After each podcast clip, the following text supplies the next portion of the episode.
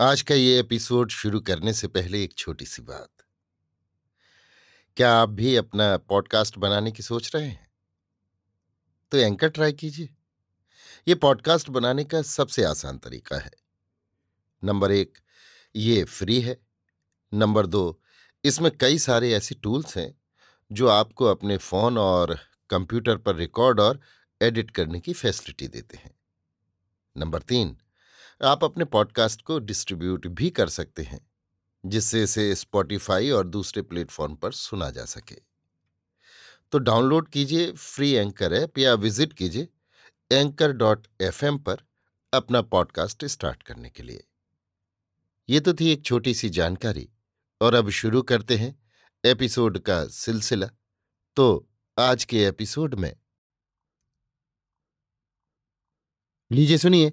आचार्य चतुर्सेन शास्त्री के लिखे उपन्यास वयम रक्षा महा का भाग निन्यानवे शरण्यम शरणम मेरी यानी समीर गोस्वामी की आवाज़ में। निवेदियत निवेदियत, सर्वलोक शरण्याय, राघवाय यदह रावणस्य अनुजो, विभीषणश्चतुर्मी रक्षुभिस्सह भवतम शरणमागतः। गदापाणी विभीषण ने रामकटक में आकर उच्च स्वर से ये शब्द कहे वानरों ने भय और संदेह से इन पाँच नवागंतुक राक्षसों को घेर लिया। वे उन्हें सुग्रीव की सेवा में ले चले। विभीषण का अभिप्राय जानकर सुग्रीव ने राम के पास आ निवेदन किया। राघवेंद्र, आपके शत्रु रावण का भाई विभीषण अपने चार मंत्रियों सहित आपकी शरण में यहाँ उपस्थित है। परंतु सेना के व्यूह, शत्रु संबंधी मंत्रणा, नीति और राजदूतों के मामले में हमें सावधान रहना चाहिए। ये शत्रु रावण का प्रेरित गुप्त दूत भी हो सकता है।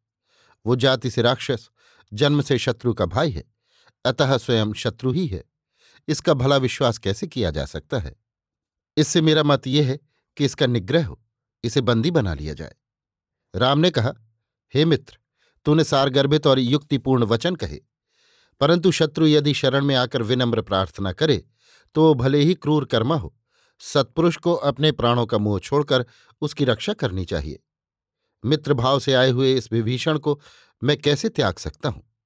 वो कपट भी करे, तब भी नहीं। सब प्राणियों को अभयदान देना ही मेरा व्रत है। जो एक बार मेरी शरण में आकर कहे, मैं तेरा हूँ, उसे सब भयों से मुक्त करना ही मेरा कर्तव्य है। वो शत्रु का भाई विभीषण हो या स्वयं शत्रु रावण ही हो, उसे मेरी ओर से अभयदान दे, मेरे पास ले आ। रामाज्ञा सुनकर सुग्रीव ने कहा, राघव आप धर्मज्ञों के शीर्ष मणि हैं। अतः आपने अपने योग्य ही कहा।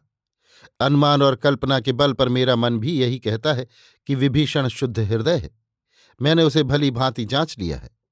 विभीषण देशकाल को देख समझकर ही दोष गुण पर विचार कर रावण को छोड़कर आपकी शरण आया है। उसके संभाषण से भी उसका दुष्ट मनोरथ नहीं जान पड़ता। उसकी मुख श्री विमल है, भीति और आशंका से रहित है। मैं तो ये समझता हूँ कि बाली का मरण और आपके द्वारा मेरी राज्य प्रतिष्ठा की वार्ता सुनकर ही ये लंका का राज्य पाने की अभिलाषा से आया है। मैं तो यही समझता हूँ कि महाप्राग विभीषण शीघ्र ही हमारा विश्वस्त मित्र बन जाएगा। तो मित्र, रक्षराज विभीषण को मेरी सेवा में उपस्थित कर। राम की आज्ञा से सुग्रीव का संकेत पा, हनुमान विभीषण को, उनके चारों मंत्रियों को श्रीराम की सेवा में ले आए। राम के सम्मुख आते ही विभीषण ने अपने मंत्रियों सहित भूपात कर राघवेंद्र को साष्टांग दंडवत करके निवेदन किया। रावणस अनुजोह तेन अवमानितोस्मि अतः सर्वभूतानां शरण्यम भवंतम शरणमागतः। लंका मया परित्यक्ता धनानि मित्राणि चापि। मैं राज्यम जीवितम सुखानि च भवत गतम ही। राम के नेत्र अश्रुसिक्त हो गए। उन्होंने विभीषण को उठाकर हृदय से लगाया, फिर लक्ष्मण की ओर देखकर कहा, वत्स सौमित्र, समुद्राज्जल माने, तेत चेमम विभीषणम रक्षसाम राजानाम महाप्राज्ञम भिषीच लक्ष्मण ने उठकर कहा यथाज्ञाप्यत्यार्य लक्ष्मण ने विधिवत समुद्र जल से विभीषण का अभिषेक किया। सुग्रीव और वानर यूथपतियों ने एक स्वर से कहा, साधु साधु! वानर सैन्य ने पुकार लगाई, राक्षसेंद्र विभीषण की जय हो। अनुग्रहीतोस्मि विभीषण ने गदगद कंठ हो बद्धांजलि कहा।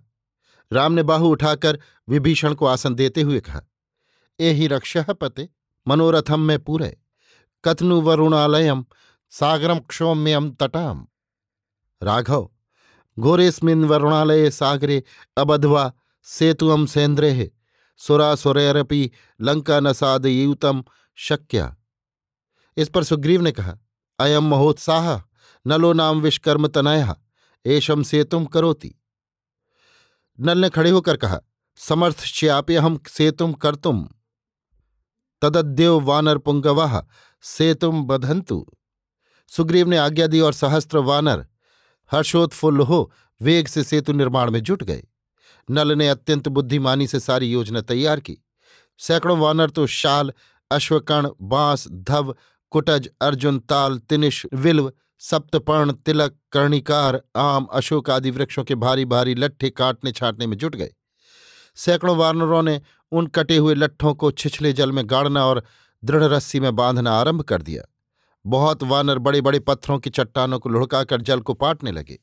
इस प्रकार देखते ही देखते सहस्त्र वानरों के महदुद्योग से समुद्र पटने लगा। कुछ शिल्पी सूत लेकर सेतु की नापतौल करने लगे।